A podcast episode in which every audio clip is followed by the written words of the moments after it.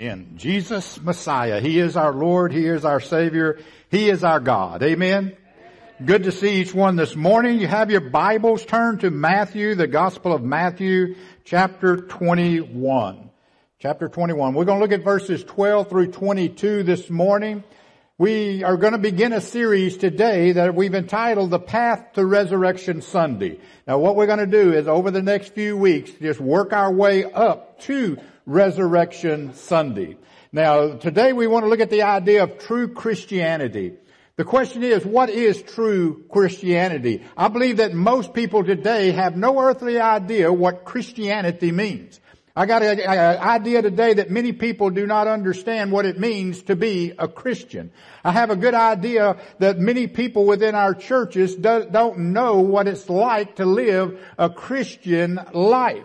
So what we're going to look at this morning is true Christianity and how it is more than mere religion. There's a difference in religion and Christianity. Now, the Sunday before his death, Jesus began his trip to Jerusalem, knowing soon that he would lay down his life for our sins. Now, while the exact order of events during the week after Jesus entered Jerusalem on Palm Sunday is debated among some Bible scholars, I want to follow the steps of Jesus uh, the best we can leading up to Resurrection Sunday by looking at some of the major events that took place that last week of the life of our Lord and Savior Jesus Christ. And I believe we can learn some lessons from them that we need to apply to our life. Now after entering Jerusalem, Jerusalem on what is known as Palm Sunday. Jesus and his disciples went to Bethany. Uh, it's about two miles, uh, you know, from Jerusalem, east of Jerusalem a little ways. That's where Lazarus and his sisters, Mary and Martha, live. Lazarus is the one that Jesus raised from the dead. Now, the following morning, Jesus returns to uh, to Jerusalem with his disciples. And here's where we'll pick up the story this morning with two events that took place when Jesus went back to Jerusalem that next morning. Matthew chapter 21 beginning with verse 12. And Jesus went into the temple of God and cast out all them that sold and bought in the temple. Now we've seen this before. This is not the first time that Jesus had to go in the temple and cast some people out. Okay, so here we see on uh, you know this week, right before he died, he he went to the temple and he overthrew tables of the money changers and the seats of them that sold doves, and he said to them, "It is written, My house shall be called the house of prayer, but you have made it a den of thieves." And the blind and the lame came to him in the temple and, and he healed them. And when the chief priests and scribes saw uh, the, the, wonderful things that he had did, and the children uh, crying in the temple and saying, Hosanna, son of David, they were very displeased. And he said unto them, uh, and they said unto him, uh, hearest not what thou sayest? And Jesus said to them, Yea, have you not read out of the mouth of babes and sucklings, uh, thou hast perfected praise? And, uh, and he left them and went out into the city into Bethany and he lodged there. Now after entering Jerusalem here, we see one of the first things that Jesus did was went to the temple. He went to the temple to worship his father. Now, you know, uh, yet what he found when he got there, what he found when he got to the temple, it made him angry. Because Jesus did not find in the temple what he expected to find, which he probably knew what he would find. He is God. But he went there to worship, yet some things were taking place. Christ at this point begins again for the second time to cleanse the temple. Now as I look around, you know, I often wonder what Jesus would do if he entered the, some of the churches in the United States of America today. You know, would he like what he sees? Think about that. If Jesus entered some of the churches in the United States of America today, would he like what he sees? Would he like the hearts of the people that are gathered together in the churches? Would he like the attitudes of the people that are there who call themselves Christians? Would he like the worship of the people or would he shake his head and say, what in the world is going on here? Listen, if he was to be in Fairview Baptist Church this morning, if our Lord and Savior would walk through those doors this morning of Fairview Baptist Church, would he leave this place this morning saying it was good to be in the house of God? Or would he get out of here as fast as he could good and say, I'll never come back to that place again. Folks, that's what we as a church have to, to, to, to, to try to understand and say, we want it when Jesus shows up that He is welcome here and that Jesus will be able to worship the way, you know, He desires to. Our prayers each week each week when we enter this house, our prayer should be, Oh Lord, cleanse the church. Now you say, well, wait a minute. You want him to turn over things like he did there? If it needs to be turned over, turn it over. If what we're doing is not pleasing to God, we need to be able to invite Jesus to come in and say, just get rid of everything that's not pleasing to you. We should be able to say, Oh Lord, enter before us and reveal to us the things that displease you. When was the last time in your life personally that you went before the Lord and said, Lord, reveal the things in my life that displease you. You know, it's kind of like that old Wolf brand chili commercial that's been too long. For many people, that's been too long. Folks, that's what we need to do on a daily basis. Invite the Lord, His Spirit to come into our heart and say, search me, O God. Reveal unto me the things that are not pleasing to you. If we're going to uh, experience true Christianity in our life rather than mere religion, that's what we have to do. Reveal to us the things that would, you know, help you accept my worship.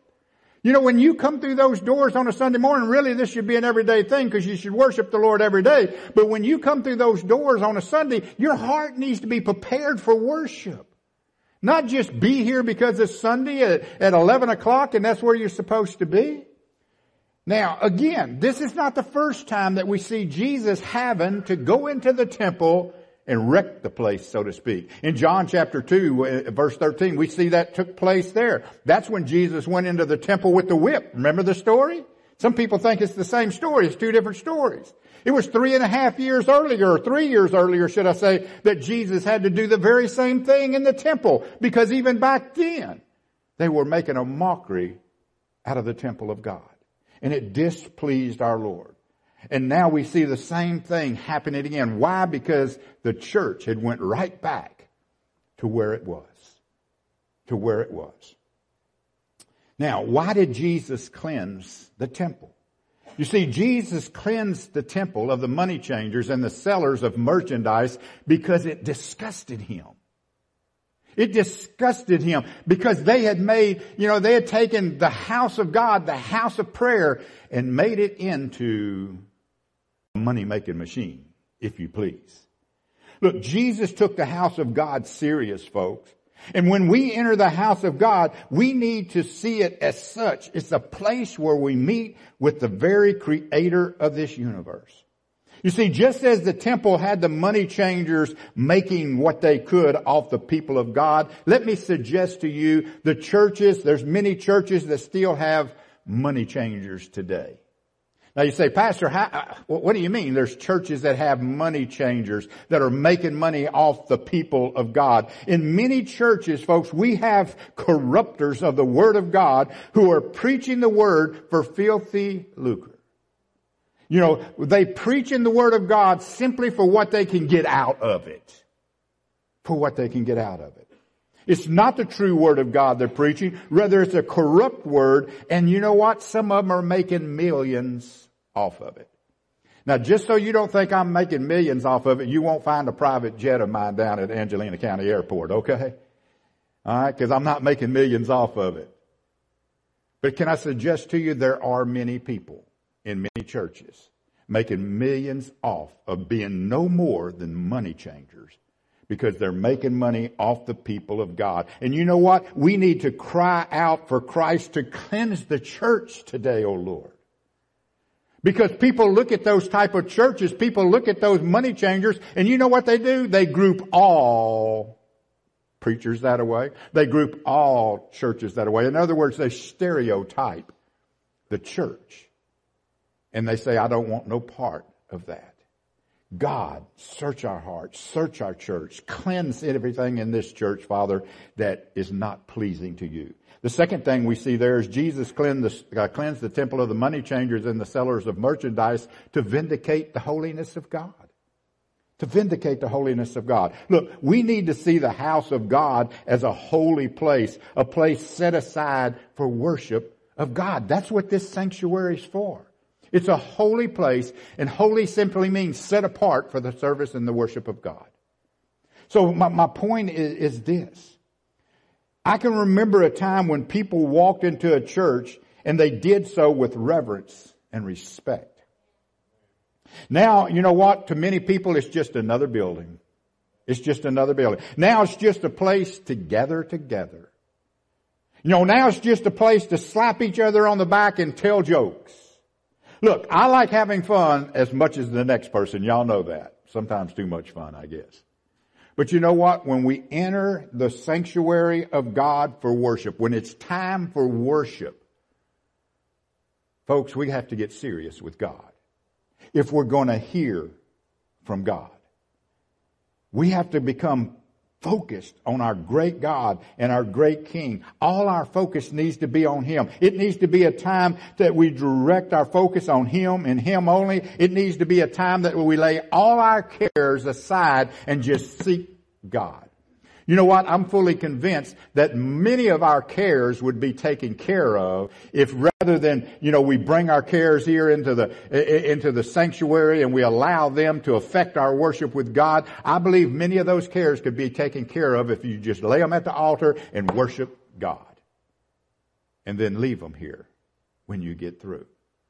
But so many times people enter the house of God they bring their cares, they bring their worries, they bring their problems with them, and that's fine. But they should be laid here. Not allow those things in your life to affect your worship with God. Folks, we need to understand the house of God is a holy place set aside to worship God, and when you come to the house of God, worship God. Now the third thing here is, you know, asking God to cleanse our church today is the only thing, it's the only hope for this state this nation and this world. The church needs to be cleansed. I'm talking about the church of Jesus Christ as a whole.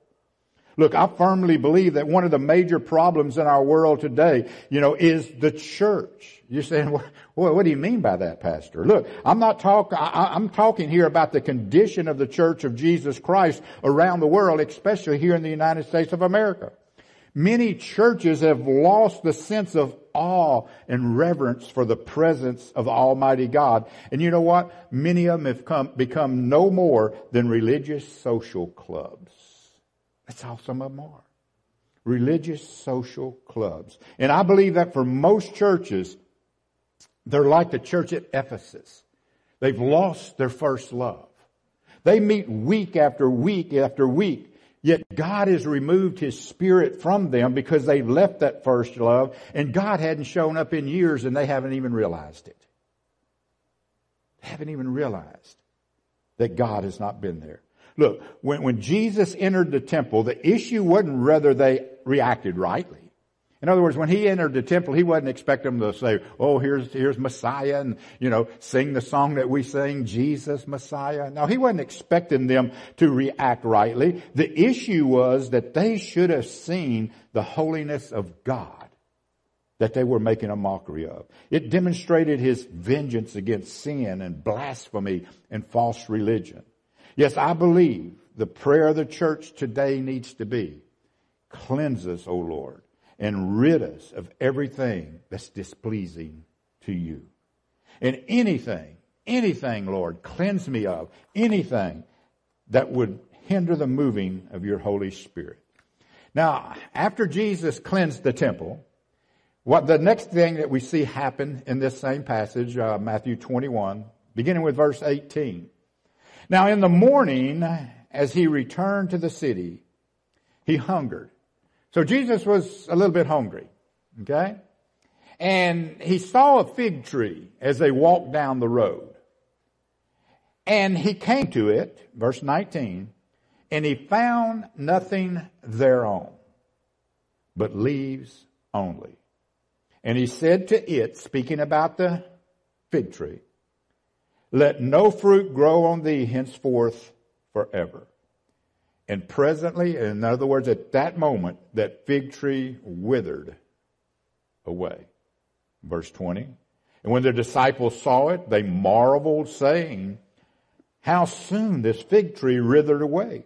And Jesus answered and said to them, Verily I say unto you, If you have faith and doubt not, you shall not only do which is done to the fig tree, but also you shall say to this mountain, be thou removed and be cast into the sea, and it shall be done.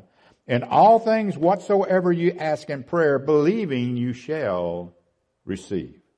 Now what we see taking place in this picture, this, this passage here, folks, is Jesus cursing a fig tree because that fig tree failed to bear fruit.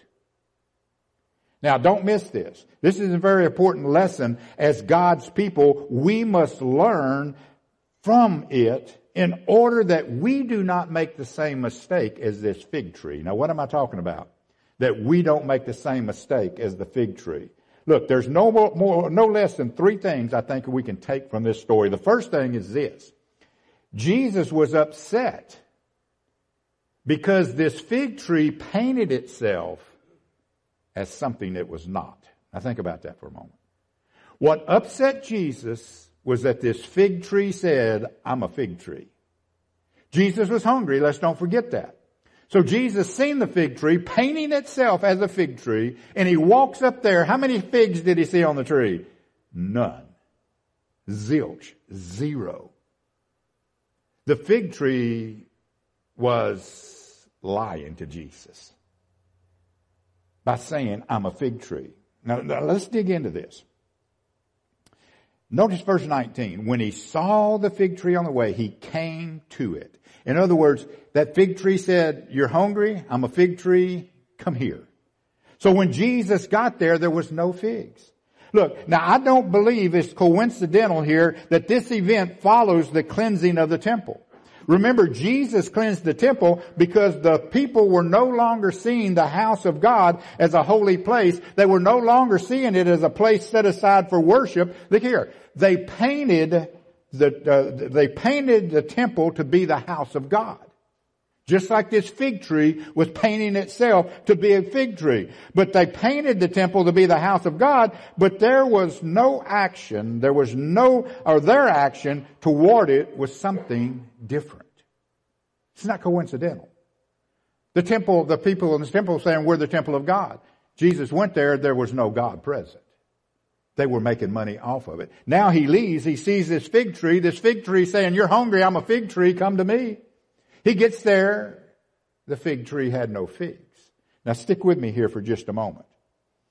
Jesus saw this fig tree doing the same thing, as I said, painting itself as something that produced fruit, but it actually produced nothing of value. Let me suggest to you this morning, we have a lot of people in a lot of church painting themselves to be Christians, but have no fruit about them whatsoever. No fruit about them whatsoever. The, the, the, the, fig tree represented believers who paint themselves as children of God, yet have never produced any fruit whatsoever. Notice verse 18. Now when, uh, now in the morning, as he returned to the city, he was hungry. Look, I believe today that Jesus hungers. Jesus hungers, you know, for a people who do not merely just paint themselves as children of God, who, who, who don't just merely paint themselves as a church, but rather a people and a church that is producing fruit. That's what he's looking for. Jesus is hungering for a church. Jesus is hungering for people who not just paint themselves as being Christians, not just paint themselves as being church, but when he gets there, there's fruit. There's fruit. Look, there, there, there is a world out there that hungers for the true word of God and for righteousness. And yet, when they come to the church to feel that hunger, there's nothing there. There's nothing there. Why? Because many churches are painting themselves as a church of Jesus Christ. And they're nothing more than money changers and merchandise sellers. There's a lot of people in a lot of those churches who are painting themselves to be Christians. Little Christ, followers of Christ. Yet when people get there, they find they're no more than a social club. Folks, that's not what Jesus is looking for. Now the second thing we see here is the cursing of the fig tree represents or represented God's judgment on the spiritually dead religious leaders. Why are a lot of these churches the way they are? I want to suggest to you because it's the leaders of the church that have led them to that. Let's look at this. Jesus was not only sending a message to the church as a whole, but he was also sending a message to the spiritual leaders of the church. Now understand this. The people of the church will be no more spiritual than the spiritual leaders who are leading them. Do I need to say that again? The people of the church will be no more spiritual than the spiritual leaders that are leading them. You know, and I believe it's time for those who dare call themselves spiritual leaders to begin leading in a way that's going to bring people closer to God and more Christ-like in their daily living and less conformed to this world. Look, the church needs more, uh, uh, the church needs more who look like Christ than they do who look like a social club. Now the third thing is this. The cursing of the fig tree is a message extended to all believers, demonstrating that genuine faith is more than just outward religious acts, rather that true living faith must bear spiritual fruit in one's life. How sad that many believers have never led a single person to the Lord. I'm talking about sitting down with a person, laying out the plan of salvation, and praying with that person and that person accepting Jesus Christ as their personal Savior. In fact, studies show, studies show that less than 1% of people who call themselves Christians, less than 1%, have ever led a person to the Lord. Now, if you don't believe those stat, uh, stats, ask yourself how many you have sat down with one on one and led to the Lord. And here's the thing. That same study showed that less than a half of those, 1%, are consistent soul winners. What does that tell us, folks? That tells us there are a lot of people and a lot of churches painting themselves as a fig tree. In other words, painting themselves as having fruit. But their limbs are bare. Their limbs are bare. Look, what we must understand is that we are likened to a tree. Okay? And the master gardener, our Godfather, He's examining our life, and when He examines our life, folks, He expects to see fruit on those trees. He expects to see fruit uh, on those branches of ours. Good fruit, not bad fruit. You know, fruit that, that, that will fulfill the hunger of those who come to our tree, so to speak, that come into our life. It's all too easy to say, well, and you know, this passage is actually about Israel and about the priest and, and their failure to recognize God. It's easy to say that.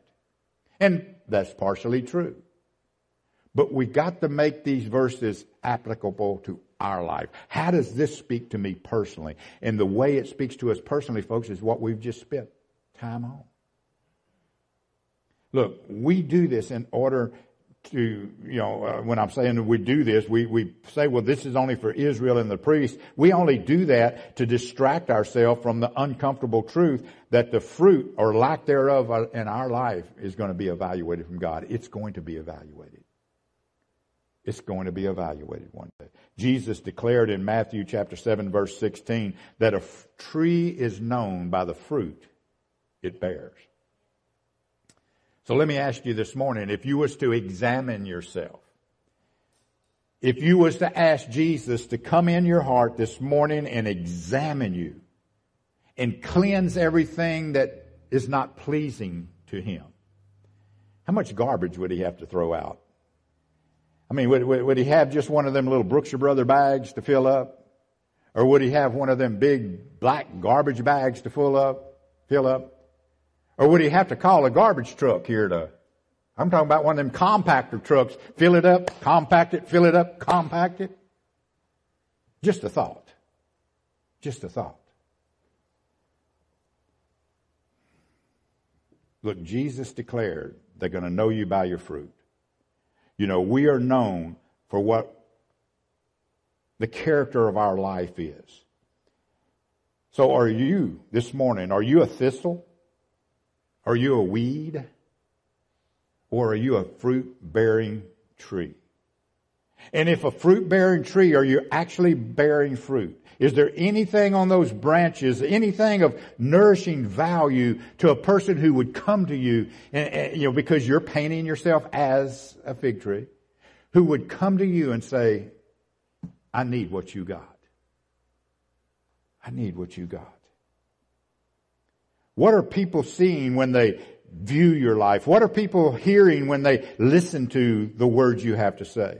And if Jesus showed up in your temple, and we're talking about your life, we're talking about you, what would he have to cleanse from it? What are the things in your life that he would have to cleanse? Because they're not honoring him. They're not pleasing him. Let me just close with this one final thought. Jesus, Jesus gave us the secret to successful, consistent, fruit bearing life. And it's so simple. It's so simple. And that was simply this abide in Him. Abide in Him, stay close to Him, talk to Him, learn of Him through His Word. He Himself is the source of our strength. He is the vine, we're the branches. And if we remain close to Him, we're going to bear everlasting fruit. If we don't remain close to Him, we, like that fig tree,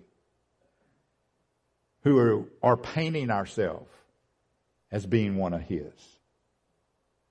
We'll become useless for the kingdom of God. And eventually, you know what's going to happen? Just like the fig tree, we're going to wither away. We're going to wither apart. And Jesus can do nothing with us. But the reverse is also true. You and I can do all things through Christ who strengthens us all things. Look, true Christianity is more than just religion. Don't think just because you come to church or because you're a quote religious person that you're a true Christian. Folks, that's just not the case. That, that's not me. That's what the Bible teaches us. Look, true Christianity is a lifestyle that honors and pleases God and it's a lifestyle that bears fruit for the kingdom of God. So this morning, let me challenge you as we close. Are you willing? Do you have enough nerve, okay? To go to God right now and say, Lord, enter my temple. We are the temple of God. We all understand that, right? If you're saved, you're the temple of the Holy Spirit of God. Do you have the guts this morning? Do you have the strength this morning? Do you have the maturity this morning to go to God and say, Lord, enter my temple and cleanse everything in my temple that is not pleasing to you? And just leave it all up here at the altar and go out of this place free of all of that filth, all that stuff that's not honoring God, all that stuff that's not pleasing God, and walk through those doors, being able to say, it was good to be in the house of the Lord. It was good to be in the house of the Lord. If you're here this morning and you don't know Christ as your personal Savior, you can't do that because, you know, your life is full of things that's not pleasing to God. The main thing is you don't possess the blood of Jesus Christ on your. And you need to come to God this morning and ask Him the Lord forgive you, come into your heart, and save you. And we're going to give you that opportunity also. So here in just a moment, we're going to have a song of invitation. And if you just need to bring some cares up here, if you just need to come up here this morning and say, Lord, search my heart. Enter my temple. If there's some tables that need turned over, turn them over. If there's some things that need to be cast out in that yard, cast them out in that yard. I want to be a fig tree that bears fruit for your kingdom. Let's pray.